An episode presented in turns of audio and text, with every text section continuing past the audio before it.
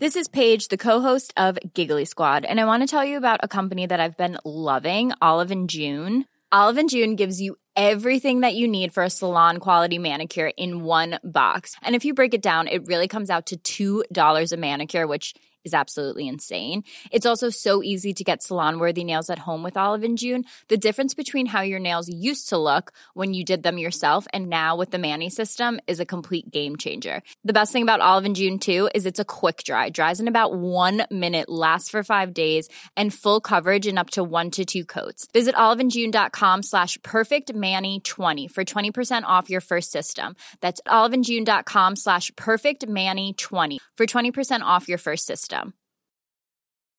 Quality sleep is essential. That's why the Sleep Number Smart Bed is designed for your ever evolving sleep needs. Need a bed that's firmer or softer on either side? Helps you sleep at a comfortable temperature? Sleep Number Smart Beds let you individualize your comfort so you sleep better together. JD Power ranks Sleep Number number 1 in customer satisfaction with mattresses purchased in-store. And now, save 50% on the Sleep Number limited edition Smart Bed for a limited time. For JD Power 2023 award information, visit jdpower.com/awards. Only at a Sleep Number store or sleepnumber.com. Hey, I'm Ryan Reynolds. At Mint Mobile, we like to do the opposite of what Big Wireless does. They charge you a lot, we charge you a little. So naturally, when they announced they'd be raising their prices due to inflation, we decided to deflate our prices due to not hating you. That's right. We're cutting the price of Mint Unlimited from $30 a month to just $15 a month. Give it a try at mintmobile.com slash switch. $45 upfront for three months plus taxes and fees. Promo rate for new customers for limited time. Unlimited more than 40 gigabytes per month. Slows. Full terms at mintmobile.com.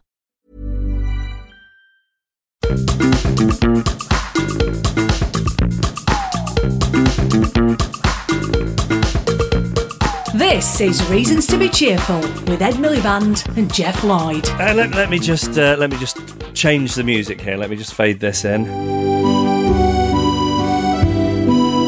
Ah oui, Mon chéri Mon chéri Geoff ça va? Ça va bien, merci, et tu Uh, où est le gars, s'il vous plaît?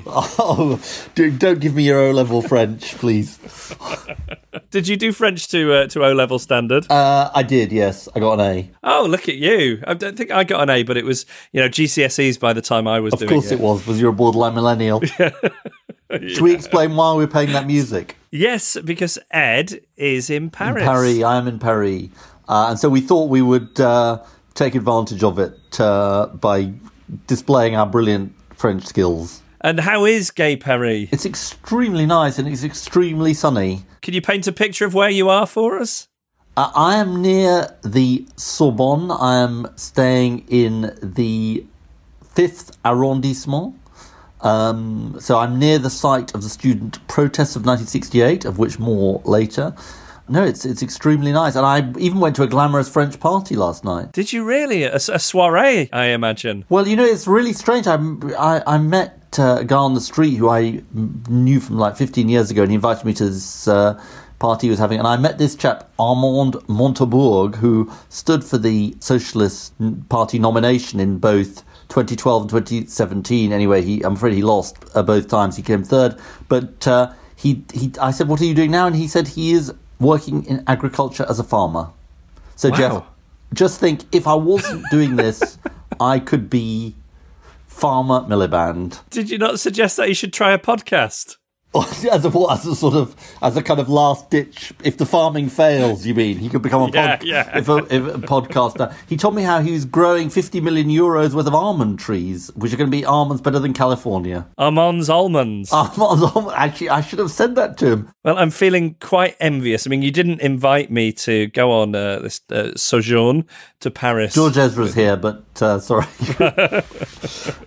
But I mean, I, I've had a very uh, uneventful week because I've been full of a lurgy, so I haven't- got much to offer, really, even less. Well, it's quite good that I'm not there then, sort of catching your lurgy. I mean, obviously, I'm very sympathetic to your illness. But, uh, Yeah. I mean, I'm hoping we're going to get the conclusion of the Leisure Centre story this week. No, I told you.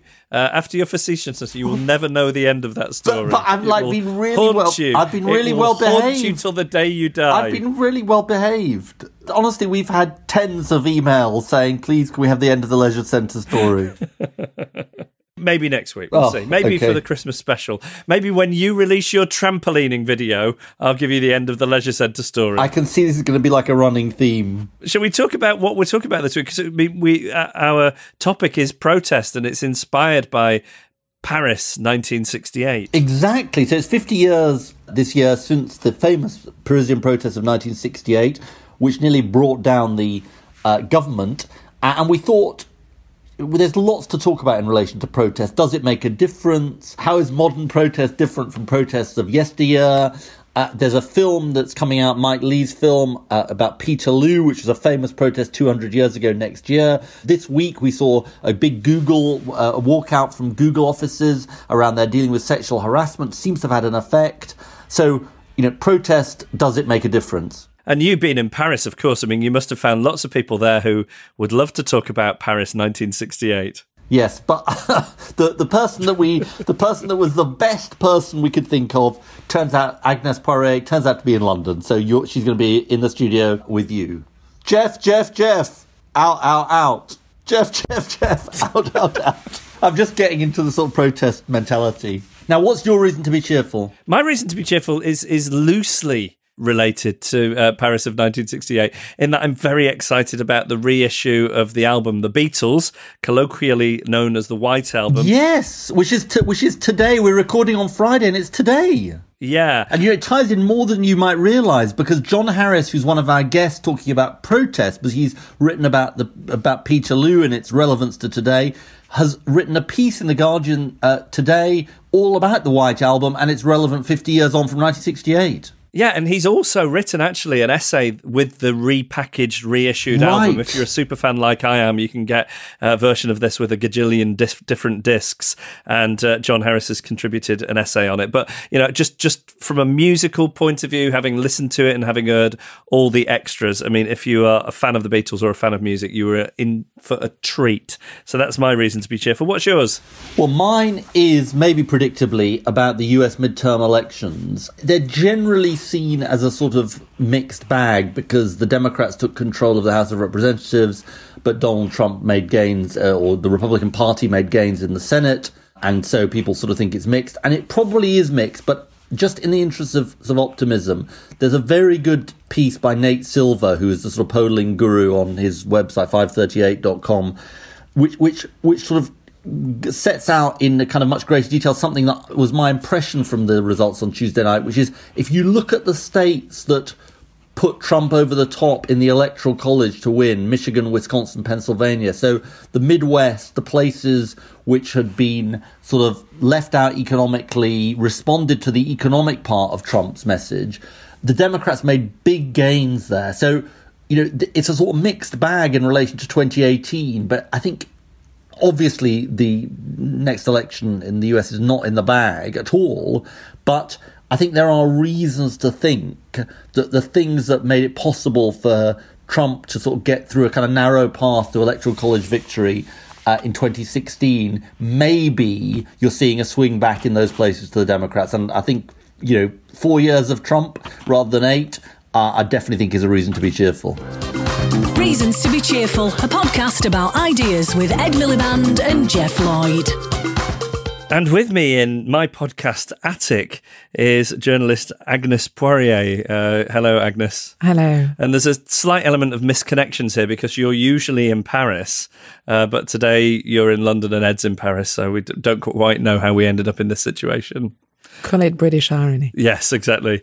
I thought we could start by asking you about 1968, sort of the background to it, what what was going on in France at the time, and how the protests began.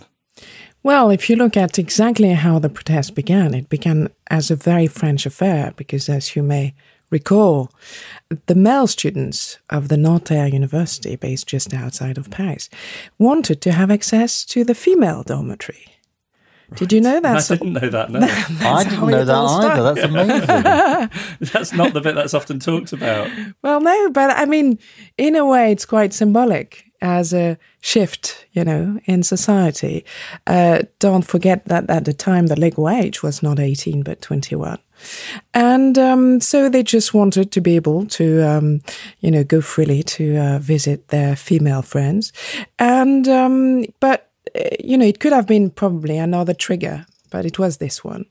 One thing led to another, and uh, you may remember the figure of Danny Cohn-Bendit, uh, Daniel Cohn-Bendit, um, Franco-German student, and it um, it was extremely uh, quick you know, succession of events and the Sorbonne being occupied and uh, all these demonstrations in the streets of Paris. And of course, the student movement uh, was joined by a much more important movement in, in a way, because one that paralyzed the whole of France, that is to say, a general strike.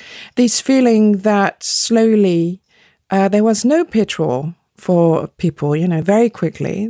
People couldn't go about their day or couldn't use their car. And at the time, in the late 60s, you know, that completely paralyzed uh, the country. Another detail, for instance, garbage wasn't collected anymore. And if you look at the pictures, you've got mountains of garbage in every single city and, of course, in Paris, that most iconic of, of capital city. And people started being afraid. Isn't it extraordinary that this, um, you know, and I think this is why it's good to talk about it. That this thing that began with uh, male students wanting access to women students' dormitories led to a general strike. Uh, how did that happen?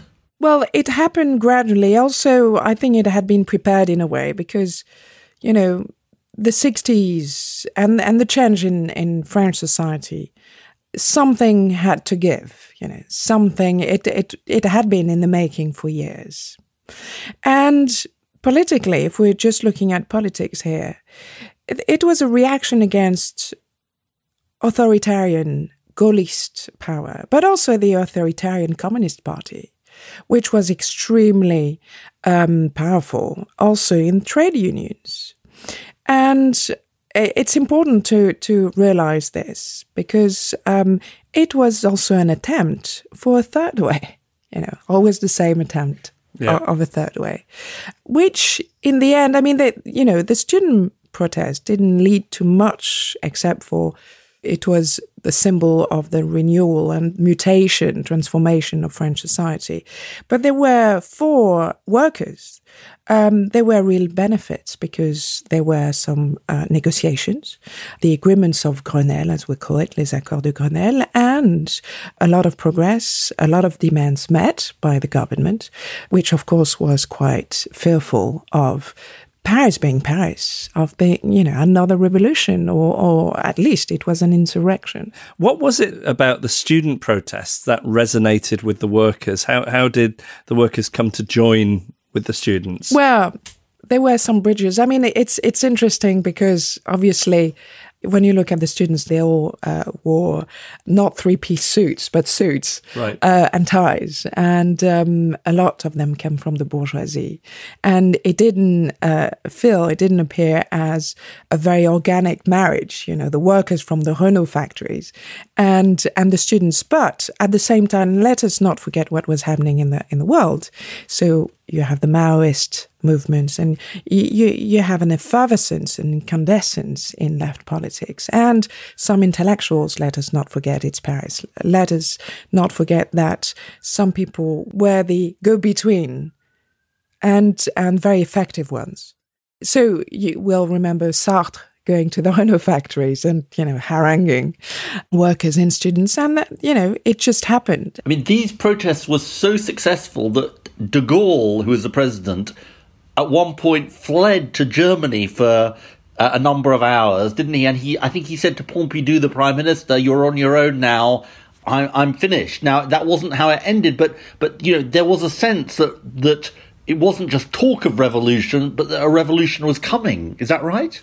Well, yes, there there was a moment, and as you say, General de Gaulle left for Germany, and, and people um, didn't know he people didn't know no, where he was for a while. Nobody knew he was yeah. for a few hours, uh, if not for a few days. It's still pretty murky. There were some French army garrisons in Germany, and he, obviously being a general, being who he was, he checked on the French army. We we still don't know exactly what went on. And, and then there were elections. Eventually, de Gaulle came back from Germany uh, and was persuaded n- not to just resign, but to call call elections. Yes, which he won by a landslide. which he did, yes. But then he was he he understood, you know, he understood history and the tide of history. And then, although he comes out as victorious in a way um, after May, May 68 and he changes prime minister. In April 1969, he calls for a referendum on the, you know, on the reform of the Senate, a French constitutional question. And he puts himself in the balance. He says, okay, well, if the no, if it's a no, then I will bow you know, and leave the political scene. And it was 52% right. against it. Sounds familiar. Uh, yes. And, and he left. I think he, he knew his time, you know, was uh, was up, and he, ha- he had to, to go because it was another France, and uh, I think he had served his country. So, so in terms of the impact of the protests at the time, then it seems that it was sort of slightly delayed. How did it change France at the time, if at all? Well, you know, I, I did interview quite a lot of what we call soixante-huitards, uh, who are today well known intellectuals and philosophers. And I studied it, it was part of my PhD. I studied the semantics, uh, that is to say, what words they were using to, um, to recollect. And it was quite an extraordinary moment of, I would say, poetry the elation of it, the incandescence of it. But it was almost more uh, metaphysical, a sort of cultural outburst than really a political project. It was a moment of madness, which, I mean, Tocqueville, when he talks about that very French trait of, you know, revolution, insurrection during the 19th century, he says, well, France being a rather, uh, at heart, conservative, uh, country needs times of release, you know, when a sort of utopian negation of reality for a few weeks. It imagines it's something else right. in order to continue life. Right, yeah. And so I think that's what that's what happened because when you when you think at all the slogans, when you think about the cultural effervescence, also the uh, the visual arts, you know, that we still look at today, the creativity was extraordinary. Um, I think it was, you know, a, a, great moment for, for women. It was a time, for instance, when uh, for a very long time a woman couldn't open a bank account without um, her husband's approval. That stopped after 68. Also, of course, 68 led to, to the legality of abortion, which took place in a few years later, 74.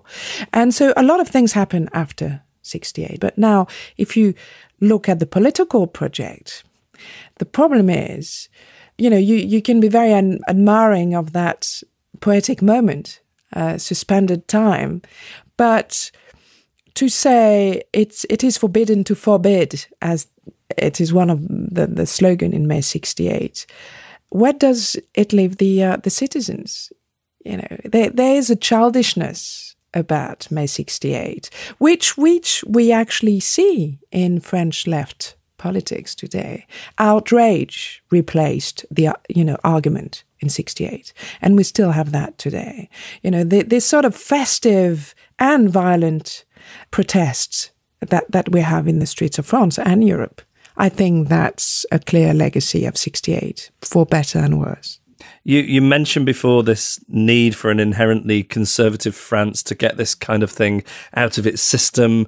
Do you get the sense that uh, a May 1968 could happen again or will happen again anytime soon? Well, you know, everything's possible because it's a French thing to take to the streets. I don't, I can't recall how many times I did. It's it's natural. It's in our DNA. It's exactly the opposite as in in Britain. That is to say, in France, the legitimacy of the power is with the people since 1789. So we decide basically, and we only need to uh, show up in the streets. And if we are one two millions, then you know the law we are fighting is just put aside.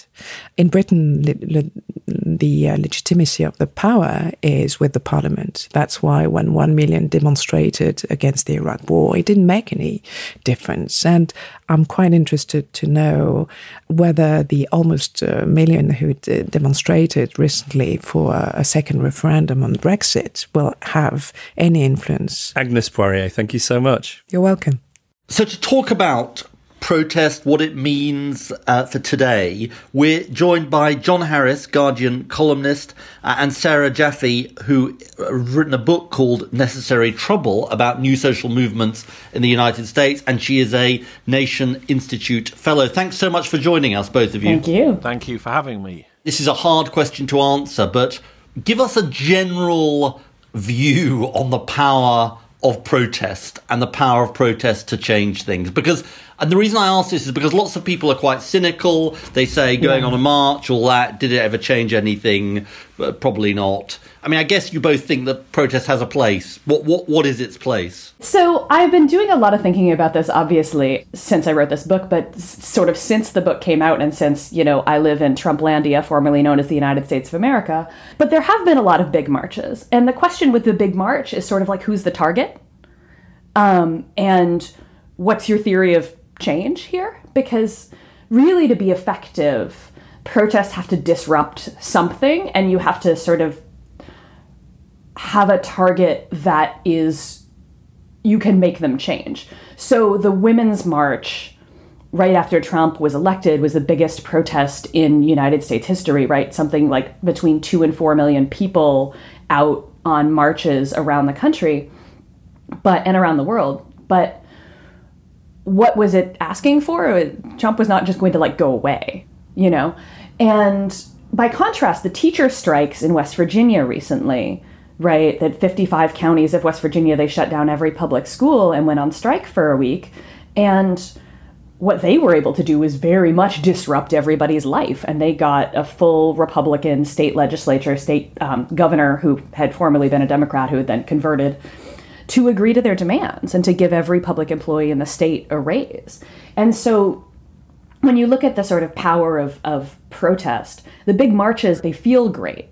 They can be a lot of fun and they sort of demonstrate the size of your movement and your, you know, they they're often sort of internally focused though, and they don't necessarily have a plan that is where is our power and how are we going to make change? Whereas something like a strike, something like direct action often has a more targeted idea of how we are going to make these people's lives hell until they give us what we want. Interesting. What about you, John? What do you think? I agree that, particularly in the case of modern protests, and in the context of the fact we seem to have a march sort of every day now. Yeah. Because they're very they're very easy to organise in a way that they, you know when people like me were reliant on photocopiers, uh, it was a it was a very different gig. Yeah. And I think yeah. there's, uh, you know, on the the anti-Iraq war march of 2003, which I went on and found tremendously exciting. Uh, obviously, the, the the wheels of the war machine just carried on grinding on, and the war happened. I was a bit thrown that day because I kept seeing people with placards saying "Not in my name," which has become a very modern slogan, and that to me is sort of narcissistic. That was the first stirrings of virtue signalling, really, in the sense it's not about you and what's happening in your name. It's about the prospect of all these Iraqi people being killed. Right, exactly, exactly. You know, whether or not people in Cheltenham or wherever you're from know it's not in your name is kind of by the by. So that kind of, that kind of bothered me, and I think that tendency is still there in modern protest. Yeah, yeah, absolutely. I don't want to sound like I'm encouraging violence here, but I think if, uh, but I am. No, I'm not. If um, if uh, if I think if a protest in the classical sense of it, people on the street, is going to be effective, very often the state has to come out and be visible and then you sort of see how it behaves. And if the state lashes out and starts being violent, that dramatizes the sense that the state has run out of argument. Mm-hmm. then all it can do is start breaking people's heads. And when that happens, the politics of particular issues can shift. It happened in it happened in 1968 in among the Democratic Convention when the National Guard and the cops sent in by Mayor Daley were very violent towards protesters outside there and it was kind of there was a sense in the American body politic of this. It sort of brought home the idea that the war was indefensible. All you could do to anyone who dissented from it was to beat them up. Right. I also think it was the case in 89, as I recall, the so-called poll tax riot. 1990, yeah, I think it was 1990, yeah. Yeah, the fact that people were so angry about this very iniquitous tax that they then started to break things in central London. I'm not a great fan of breaking things in central London, but I think that was kind of part of the reason why that legislation was overturned. Mm-hmm. Let, let, let's go back before 1968, then, John, and talk about Peterloo, because there is this new Mike Leigh film about Peterloo and what happened there Yeah. in 1819. And you've written about this. Tell us a bit about what happened at Peterloo and and sort of why you think Peterloo is important. Well, Peterloo happens in 1819, as you said, which is uh, right in the middle of a fascinating period of history, uh, where uh, people are still uh, in the slipstream of the French Revolution. So there are government systems of authority all over Europe which are terrified that the same thing's going to happen to them, as happened to the French aristocracy, and that applies in Britain, in England. In addition, you've got a great deal of social disruption because the Industrial Revolution is kicking in uh, which is bringing people into cities. They're developing political consciousness. And the idea that common people, so to speak, do not have any say in the system of government is, is in the midst of all that, starting to look ridiculous. Uh, and people also are being very adversely affected by the corn laws, which uh, vastly inflate the price of food. You've got a great deal of dissent and protest about all that. And all of this really coheres around the demand that the working man, unfortunately, it's not the working man and woman at this point, but the working man should get the vote. And there's a, a great sort of tumult, particularly in and around Manchester in the newly industrial northwest, uh, of people who want what then is called reform. And it falls sort of two ways. There are those who think it can be achieved. This is a traditional sort of schism in left wing politics. There are people who think it can be achieved constitutionally and peacefully, and there are people who believe in taking up arms. This is all in the film. Uh, now, at the the day of this great big meeting in St Peter's Fields, which is now uh, it's in central Manchester, there's a plaque now on the side of a building which is the Radisson Hotel. You really get the radical protest vibes in the Radisson Hotel. Somewhere I just I've just tended to sit there watching George Osborne and Ed Balls get slightly drunk. But um, because it's a party conference type of venue. But anyway, that's where it happened. It was a sort of vacant space in the middle of Manchester. About sixty thousand people, men and women and children, came from all over the northwest. There was no trains in those days, so a lot of them walked miles. Uh, to hear orators, God knows how it worked. There was no amplification. It was a bit like Life of Brian. You know, what did he just say? I think he said, "Blessed are the cheesemakers" and all that.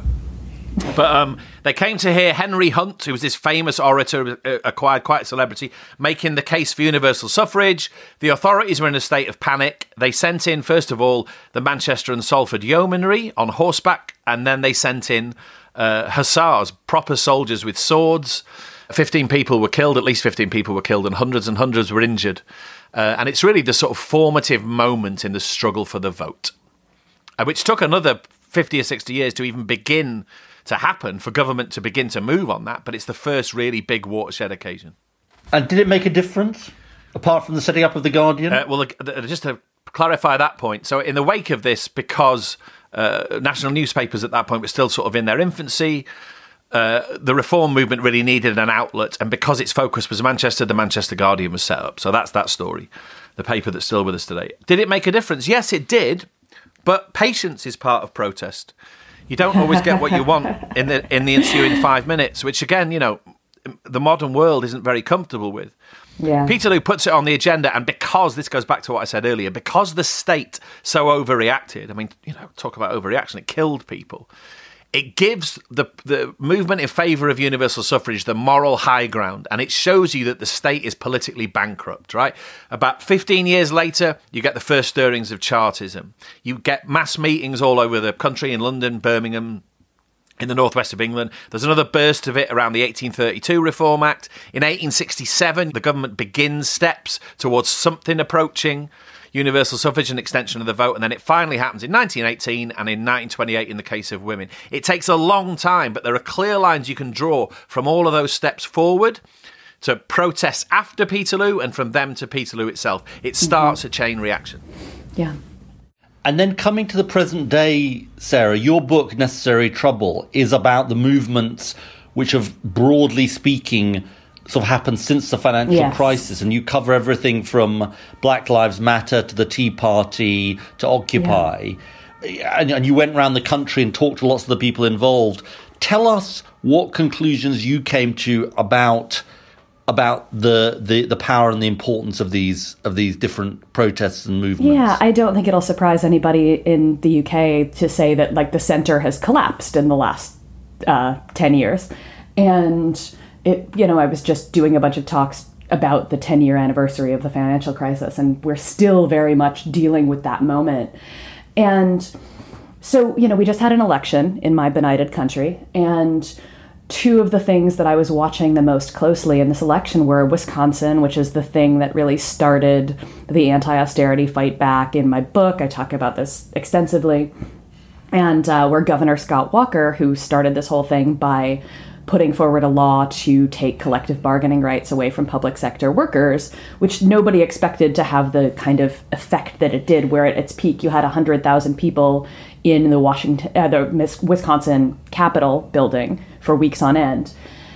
And Scott Walker finally lost this election. Um, and I was up until 1 a.m. waiting to see if he was going to lose because it was very, very close. And I woke up in the morning to these emails from all these organizations in Wisconsin saying, We beat Scott Walker, we beat Scott Walker. And, you know, but in the book, I, I talk about the recall attempt against Walker that failed.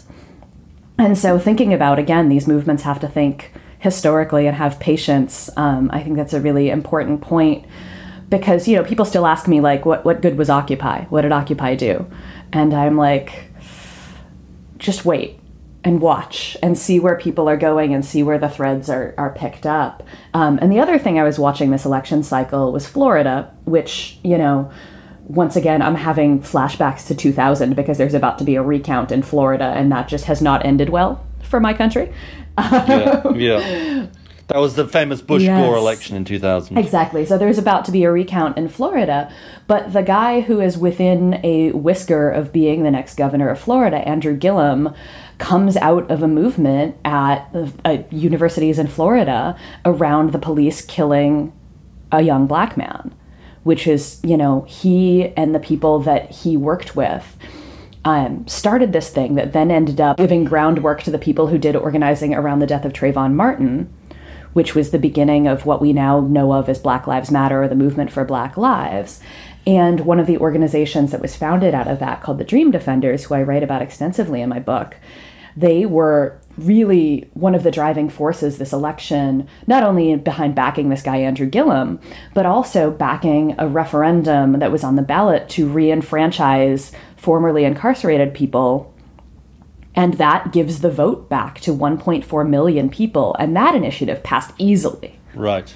And going back to that Florida recount in 2000, the thing that they just they used to justify purging the voter rolls in Florida in 2000 was this felon disenfranchisement law.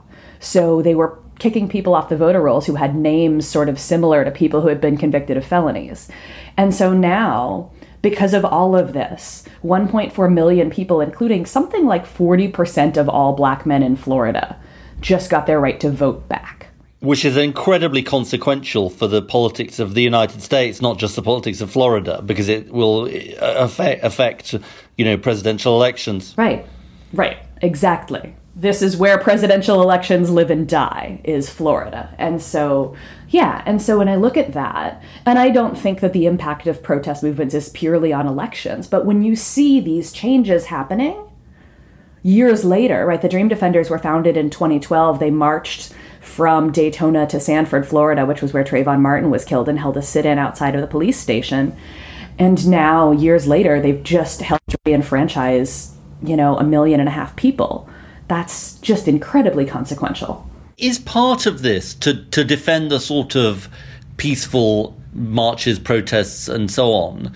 Is part of this that they change the political conversation? I mean, if you think about Occupy, lots of people were very skeptical about Occupy. Right, but, exactly. But the notion of the 99% is in the political yeah. lingo and, and, and discourse, maybe in a way it wasn't before. If you think about Black Lives Matter, yeah. the issue of police yeah. brutality. You know, Black Lives Matter came for lots of people out of the middle of of, of nowhere. Um, yeah. In the, I think in the presidential election campaign of, of uh, or the primary campaign, um, yeah. 2015 into 2016, it has definitely changed the conversation. John, you spent some time at Occupy, did you? I went twice. I went at either end. Yeah, I went when it was for, in London. I went to Occupy. I went to Occupy Oakland as well. Oh, Oakland was fun. and there was a little one in Berkeley, and there was what, and there was one in Bristol, Bristol, England, not Bristol, Virginia. So, uh, uh, yeah, I went to I went to a few of those things around that time. Yeah. And what do you what do you reckon then? To some extent, you know, these things are full of paradoxes and tensions and contradictions. So I like the fact that it didn't have a formal program of demands. This is right at the start when I went to uh, Paternoster Square near, near uh, St Paul's Cathedral. I like the fact that it was just sort of there uh, and it was kind of whatever you wanted it to be. And the the conversations that I saw, some of them were dreadful. yes. That, I mean, was a colleague of mine interviewed somebody there and said, "Look, what is it you want?" And he went, "Oh, it's you know, it's like the whole enchilada." And that was as much as he could say. Just thought you're going to have to do better than that, really. I went to other ones about, you know, wage labour and the nature of the modern economy and all this that were pretty good, Yeah. you know. And it was because people had a license to talk about anything. Mhm. Now, and this, I saw the same thing happen in Oakland. This little one in Berkeley, the one in Bristol, which actually was sort of 50% homeless people, which some people didn't like, but I thought it was great Yeah. actually, because suddenly there were TV cameras and people were sort of forced to talk to homeless Yeah. people. That's what happened in Bristol. I mean, I think there's a grain of truth to the idea that it put the notion of sort of contesting what the likes of us would call neoliberalism on the agenda. But I think in the end, 99% of what did that was the fact that people's wages were stagnating and their public services were falling apart. I'm not sure Occupy is a big part of that story, certainly in the UK. Well, I think what happens is Occupy happens because people's wages are stagnating and people are whatever. And the, the reaction to it was so different because your average person could feel it, right? Normally, we're used to just like writing off a protest of there's a bunch of hippies in a park in New York City. It's, you know, a normal Saturday. But the fact that everyday people, and to go back to your point about state violence, the Occupy really went viral when the cops pepper sprayed a girl in the face, and this video was spread around the country. But you know, you had people who never would have gone to the park and never would have camped out, but who heard we are the 99% and said, well, yeah, we are the 99%. We are getting screwed. And who's doing the screwing, right? Is, well, Wall Street. And so, you know, but at the end, you're talking about these, and it's it was so interesting because it really became going back to that state violence question, whether state violence helps or hurts. It became about trying to maintain these spaces when maybe that was actually not the most useful thing to do after several months, especially when it's getting to be winter and it was miserable and cold outside, and you just have the people who are committed to like keeping this space exactly what it is Yeah. and not growing and not changing and not, you know, adapting to something else. But now I'm looking at people who came out of Occupy and they are all over the place. Um, and they are in, they are, you know, running campaigns for office. They are getting elected to office, but they're also organizing tenants unions and are labor organizers running things like um, the Fight for 15 campaigns. The people who came out of this and developed a class politics out of it still have that. And they are doing all sorts of things with it now that are not you know they're not holding a park. I think in the UK, the bigger thing around that time, which de- has definitely had a really interesting political legacy, which I think overshadows. I think the young people and students' protests against tuition fees in 2010, tw- 2011 Yeah. actually have, have a much more enduring legacy because that sort of creates the generation then that swarmed into the Labour Party when Ed cut the membership rate to 20p or whatever he did. Um, there you go swarmed in and all, all and all voted for Jeremy for Jeremy Corbyn, and there there are clear lines you can draw between that, and they're a very. I mean, some of them are unbearable, but uh, most of them, most of them are a very, very politically politically conscious, savvy, networked in, really capable, amazing load of people in a way that my generation never were. I mean, I went on demonstrations against the poll tax, and they lasted about half an hour, and we went home. You know, So, what's the really interesting thing? This that, so that it's what happens to the people who get involved in these things is as important as what the things achieve in themselves. well and that they go in waves you know when I was writing my book, I was like, I can't just write a book about Occupy. I can't just write a book about Wisconsin. I actually have to write a book about all of this because it's actually all part of one context. And outside of the US, you look at Spain, you look at Greece, um, and you look at the student movement in 2010, and these are all things that created Occupy. One of the first people that I met at Occupy in New York was a woman from Spain who had come over, who had been part of the protests in the squares, and then came to New York to help them set up their occupation. As the Chinese functionary Zhou Enlai or whatever his name was said, it's always too early to tell. it really is. I mean, you have to really, really take the long view. So, in the Yeah. case of, um, I know this for a fact that Ed- me and Ed were were born about three days apart, so I can talk about him confidently as as being a member of the same generation. Not Geoff, though. No, Geoff's about twenty five. No, you you two are flower powered children of the sixties. by three days. I was lucky enough. Yeah, Yeah, yeah. Bad luck being born in the seventies, Geoff.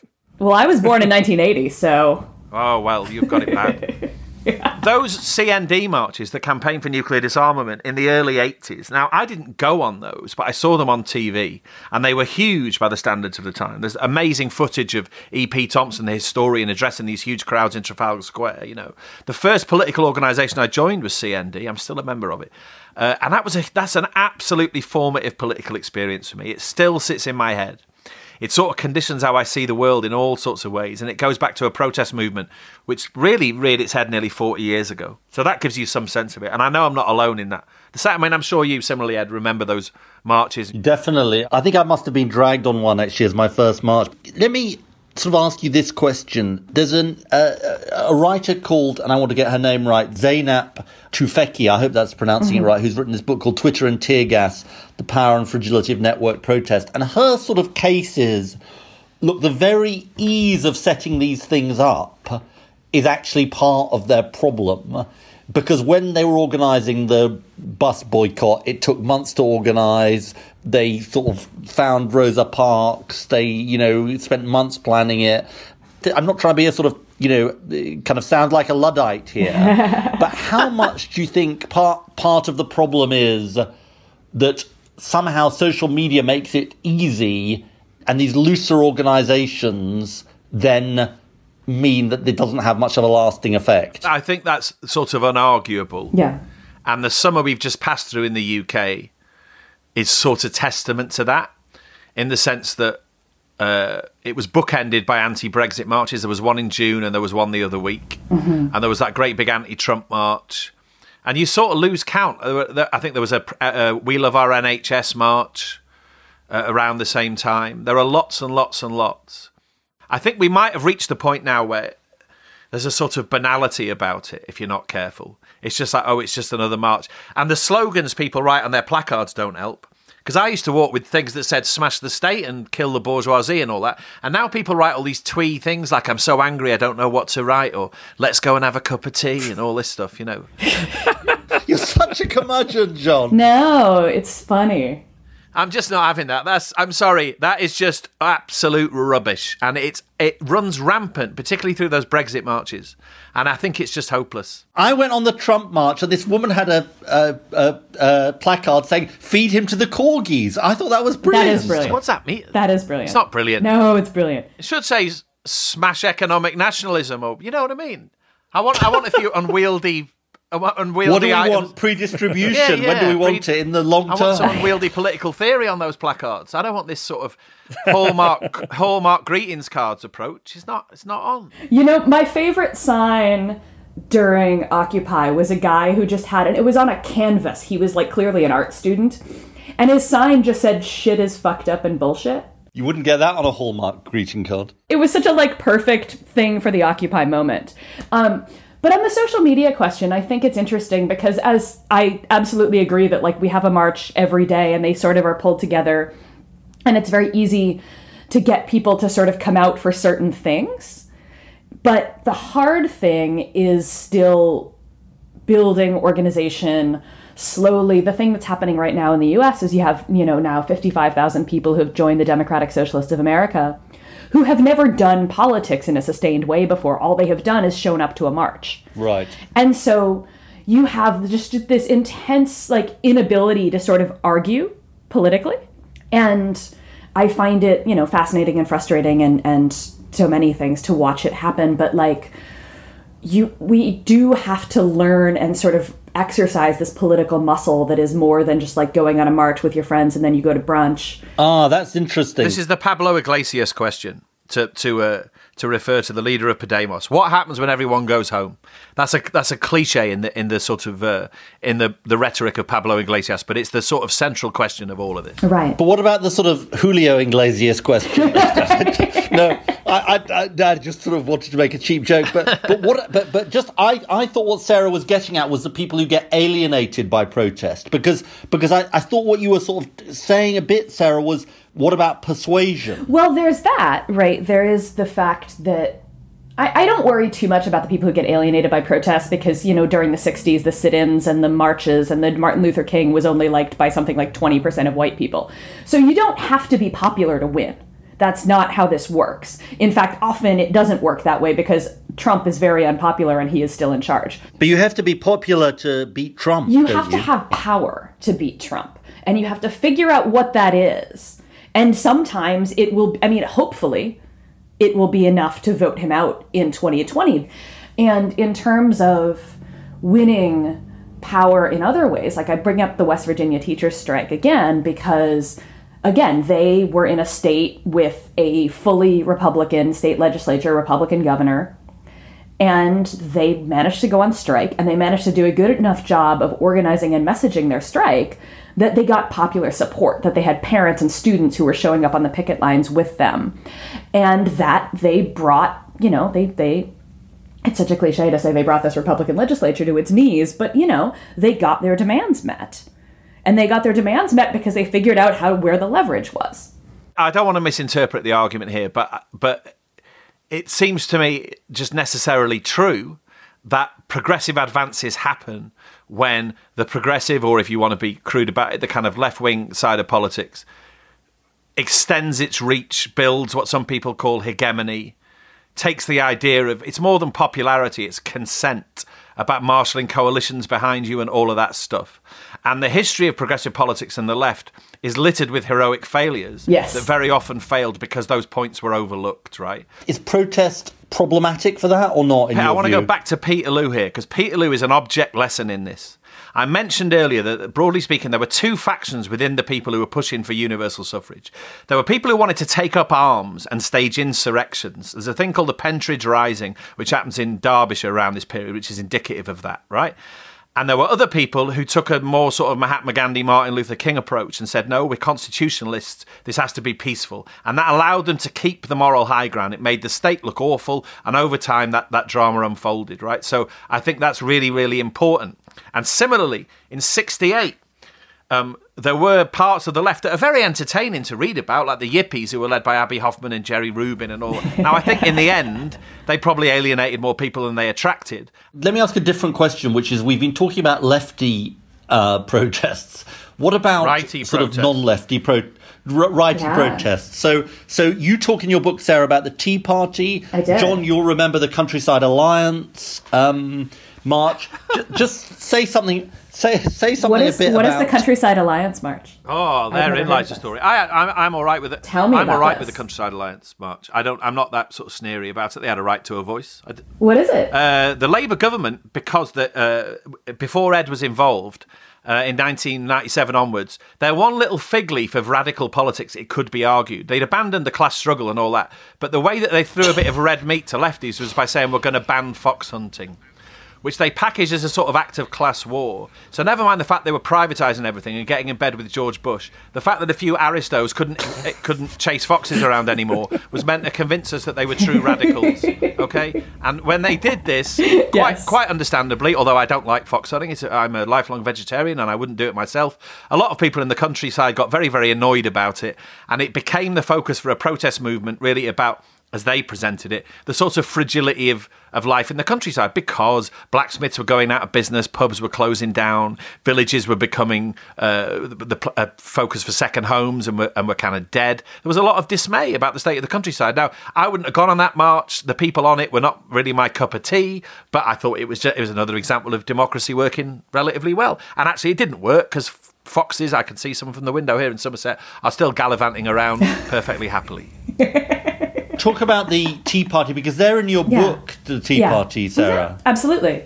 So, you know, what happens in 2008 is Barack Obama gets elected as capitalism is collapsing around the world. And so the left in this country, I'm actually visiting a friend who was working on a Banks campaign during that time and was kind of trying to convince the labor movement to get behind a massive campaign to like challenge the power of Wall Street at this moment where it had clearly collapsed the global economy. And the left, or sort of the center left institutions, I will say, um, really got behind Obama and just said, we're going to wait and see. We're going to push for him to do, you know, essentially what he's going to do. And there, so there was little pressure from his left. And instead, the first protests that you get around the financial crisis are from the right. They're from the Tea Party. They're from, you know, and it was started by this guy, Rick Santelli, who's a CNBC, you know, business commentator who is on TV at the Chicago Board of Trade ranting about how all these capitalists are going to go throw some mortgage backed securities in the lake. And it was very confused but it was about the losers' mortgages. We don't want to subsidize the losers' mortgages because there was this very brief period of talking about actually doing something about people who are about to lose their homes, which never really happened. And so you get people who are already sort of libertarian leaning conservatives who are kind of mad about George W. Bush because, you know, he spent a ton of money invading Iraq. Sorry to interrupt. It changed the politics of the Republican Party substantially, didn't it? Because it elected l- lots of people in primaries. I don't actually know if that's true. Um, what it did was it made um, so there are sort of two tea parties right? There was the the actual grassroots people who were absolutely real and were having meetings and community organizing um, over and over and over again. And then there were the consultants. There's a guy named dick Armey, which is the greatest name in the world because it's very accurate um, who is a longtime republican party hack. Dick a-r-a-r-m-e-y but still. We got to pause for thought and think hard about a guy called Dick Armey. That's really quite something. Dick Armey, who moves, who sees the opportunity of the Tea Party, and he moves in and uses the skills that he has had for however long to run like direct mail campaigns and to to organize sort of right wing donors to back this thing and say like this could be great for us. We can push the politics that we've always pushed, which are you know no taxes for rich people and screw the poor and deregulate everything and ban labor unions. So just to finish, we usually do a Jeffocracy question, which is uh, a, a utopia with me installed as a benign dictator, but I don't quite feel that's the. Uh... We're all going to be protesting against you. Actually. yeah, yeah, I don't like the thought of that. So we'll we'll put that to one side and just ask, what is the advice for our listeners who want to get involved in protest? Well, think hard about what what the whole thing looks like, particularly to the sort of people who are going to glimpse it from either side of the road. Uh, I would say brand it really well. Have a good set of slogans. Have a, if you can, have a good title for it all. Okay. So uh, I don't necessarily agree with their politics, but the fact there's something called the Stop the War Coalition, well, I understand what that is. It's a good name. I mean, the, uh, the, Tea Party, for all their awfulness, is a pretty effective name for a movement in the sense that it gives a sense that it's kind of rooted in history and all of that. We are the 99% is, is an absolutely, as you said earlier, it's an absolutely brilliant slogan. So I think that needs thinking about. And then the other thing is, you know, keep the email addresses and the Twitter handles and create networks and keep them going because the Iraq War is sort of a case in point. I lived in London at the time, and the first Iraq War march, the really big one, was a million people, and then they had, they had another one six weeks later, and that was about fifty thousand people, and there was another one a month later, and it was about twenty thousand people, and by the end there was effectively there was me and some guy and George Galloway. That was kind of it, really. so that's so you have to somehow create momentum and understand that although the street and visibility and classical protest, you know, is essential, politics is about much more than that, and you should use those things as triggers and catalysts, but the real work probably lies elsewhere. Yeah. But, John, it can also be local. I mean, it can also be about the Tesco in Frome. That was the last protest movement I was involved with. We didn't have marches. This is in the days when supermarkets were growing like topsy around the country. We, we don't live in that world anymore. But uh, we were threatened with one which we knew would kill the town centre. We organised big meetings and petitions, and uh, we had people write into the local council as part of the planning hearing and all that. And we created a hell of a lot of noise to the point we actually organised nas- the first and only national anti supermarket conference. And people came from all over the country because they had exactly the same problem that Tesco and Sainsbury's and Waitrose and whoever wanted to come and sort of kill their town. So we networked people in, and that network endured. This was all in 2012, and it was a great thing to have been involved with, and it worked. In this, I mean, uh, the bigger favour was done to us by the fact the bottom dropped out of supermarkets. That's what really did it. But Tesco announced that they weren't going to open in Frome. We spent the 50 quid that was left in the kitty on beer, and that was the end of that. Anyone listening who donated, we deserved the beer. I'm sure you'll agree. hey, you know, you need a beer. Everybody needs to keep going. So I would say I, I always want to talk about power, but the real question is who is your target? What are you aiming to accomplish? What is the leverage that you have? It might be public opinion, it might not be public opinion. And think really hard about what your strategy is beyond we are mad and we want to go have a march to show that we are mad. Because often the people you are marching against do not care if you're mad. I want to just echo, right? You have to keep it going afterwards because it's not enough to have one protest. It might not be enough to have 20 protests. It might not be enough to have 300 protests, but you have to keep building. Okay, Sarah and John, thanks so much for joining us. Thank you.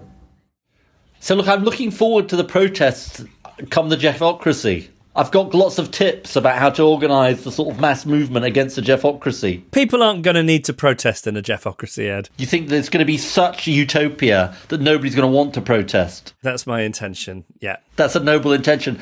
Now, what, what did you think about this? The, the thing that I found very encouraging was this idea that you can't just judge a protest in its immediate aftermath. Yeah, I think that's right. And I also think we concentrated on the, you know, the big protests that people will know about.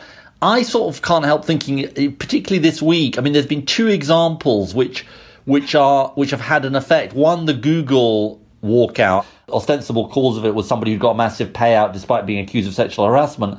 And I think it's had some effect. And then secondly, this weird story about how something that Amazon owns, which is AbeBooks, which sells second-hand books, had decided to cut off a number of countries from being able to buy these books. And basically, these booksellers launched a boycott, and it did have an effect. Now, okay, this is t- stretching the idea of protest quite a long way, but I think the first thing is we think of it in a macro sense, but it can be micro or macro. And the second thing is, I suppose, protest on its own is not going to be enough you know, I, am really struck by the sort of sense of in the era of networks and Twitter and all that, it makes it even more important that you have a sort of organization behind it that's actually doing stuff, not just protesting. Reasons to be cheerful with Ed Miliband and Geoff Lloyd. Hey, I'm Ryan Reynolds. Recently, I asked Mint Mobile's legal team if big wireless companies are allowed to raise prices due to inflation. They said yes. And then when I asked if raising prices technically violates those onerous two year contracts, they said, What the f are you talking about, you insane Hollywood ass? So to recap, we're cutting the price of Mint Unlimited from $30 a month to just $15 a month. Give it a try at mintmobile.com slash switch. $45 up front for three months plus taxes and fees. Promo for new customers for limited time. Unlimited more than 40 gigabytes per month. Slows. Full terms at mintmobile.com. Quality sleep is essential. That's why the Sleep Number smart bed is designed for your ever-evolving sleep needs. Need a bed that's firmer or softer on either side? Helps you sleep at a comfortable temperature? Sleep Number smart beds let you individualize your comfort so you sleep better together. JD Power ranks Sleep Number number 1 in customer satisfaction with mattresses purchased in-store. And now, save 50% on the Sleep Number limited edition smart bed for a limited time. For JD Power 2023 award information, visit jdpower.com/awards. Only at a Sleep Number store or sleepnumber.com. Hiring for your small business? If you're not looking for professionals on LinkedIn, you're looking in the wrong place. That's like looking for your car keys in a fish tank.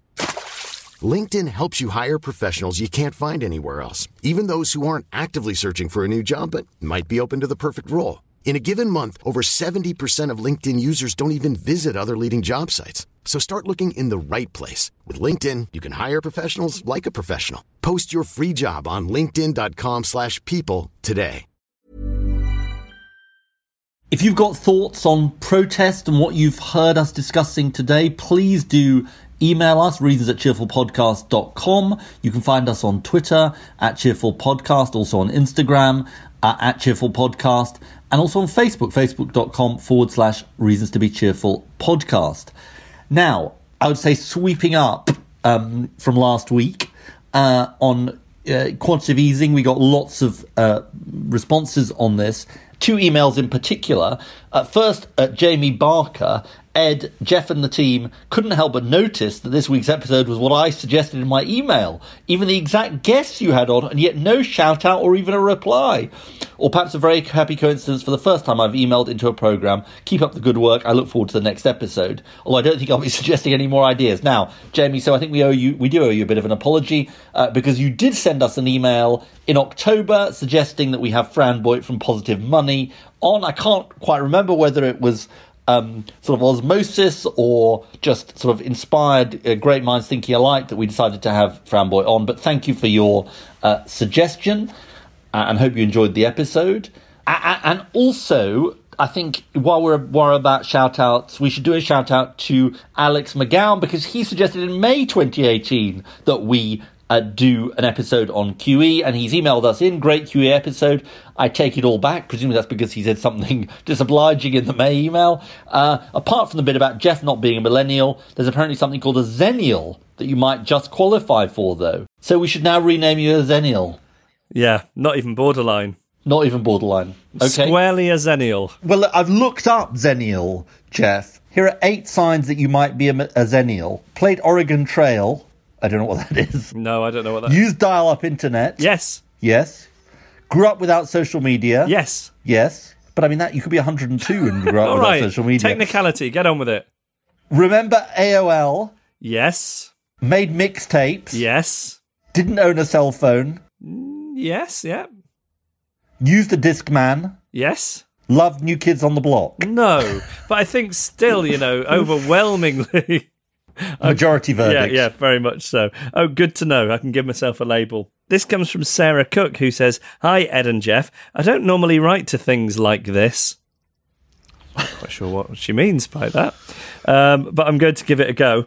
I've recently listened to your episode on education and bringing more emphasis back to the arts, and I couldn't agree more. As a postdoc uh, working in science in the US, uh, science and arts are not mutually exclusive, and creativity is important for scientific thinking. However, this isn't why I'm writing. I moved from the UK to the USA nearly four years ago for my job, and one thing I've found amazing about the US is the emphasis of learning how the government works in their education system. Everyone in school is taught how a law is made, how the government is made of three branches, how voting works, etc. It's made me realize that my own knowledge of the British system is lacking. She goes on to say that some of her colleagues asked her about it and she had to go to a BuzzFeed article to uh, to look up even stuff like what does the Queen do, what does the House of Lords do, uh, why don't we elect the Lords, how's the law passed, etc., etc. Um, she says this seems like a fundamental thing lacking in our education system. Of course, like Geoff, I am a millennial. Well, we've just it turns out now I'm a zennial. But borderline Um, zennial, yeah. Yeah. Uh, so, so it may be such a topic is now covered in schools. Um, I don't know that it is. I mean, do you feel like your boys have any sense of this this stuff? No, I, I think it's a good point. Uh, I think in the Geoffocracy, everyone would have citizenship education, wouldn't they? Email us reasons at cheerfulpodcast.com. Follow us on Twitter at Cheerful Podcast or search for our Facebook page, Reasons to be Cheerful Podcast. Well, we're in the outro. Look, I'd like to make an offer to you. I, I think next time, next time in Paris, it should be our sort of romantic weekend. I definitely think so. You and me on a pleasure cruise down the Seine. Yeah, they've got some fantastic leisure centres. All right, all right. What's French for leisure centre? Centre de loisirs. Wow, that uh, that O level French of yours really, Yeah. you know, uh, really encompassed some stuff you wouldn't expect. I'll see you at the Centre de loisirs. Do you want to thank Agnes? Yeah, she was here with me, uh, Agnes Poirier. And I'd like to thank John Harris and Sarah Jaffe, who joined us from Frome and from Washington. Respectively. And uh, Emma Corsham produced our podcast. Gail Lofthouse is our announcer. James Deacon made our idents. Uh, who else we got? Ed Seed wrote the music and the Emily artwork. Power to Yeah. the people. So he's been a left bank intellectual, He's been left back at home. and these have been Raison d'être de bonne humeur.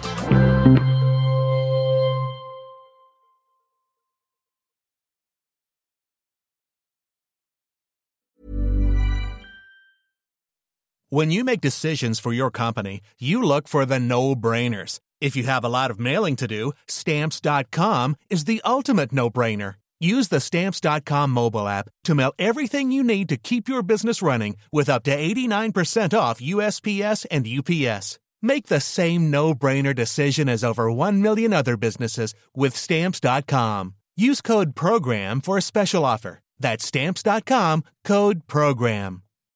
When you need mealtime inspiration, it's worth shopping Kroger, where you'll find over 30,000 mouthwatering choices that excite your inner foodie. And no matter what tasty choice you make, you'll enjoy our everyday low prices, plus extra ways to save, like digital coupons worth over $600 each week. You can also save up to $1 off per gallon at the pump with fuel points. More savings and more inspiring flavors make shopping Kroger worth it every time. Kroger, fresh for everyone. Fuel restrictions apply.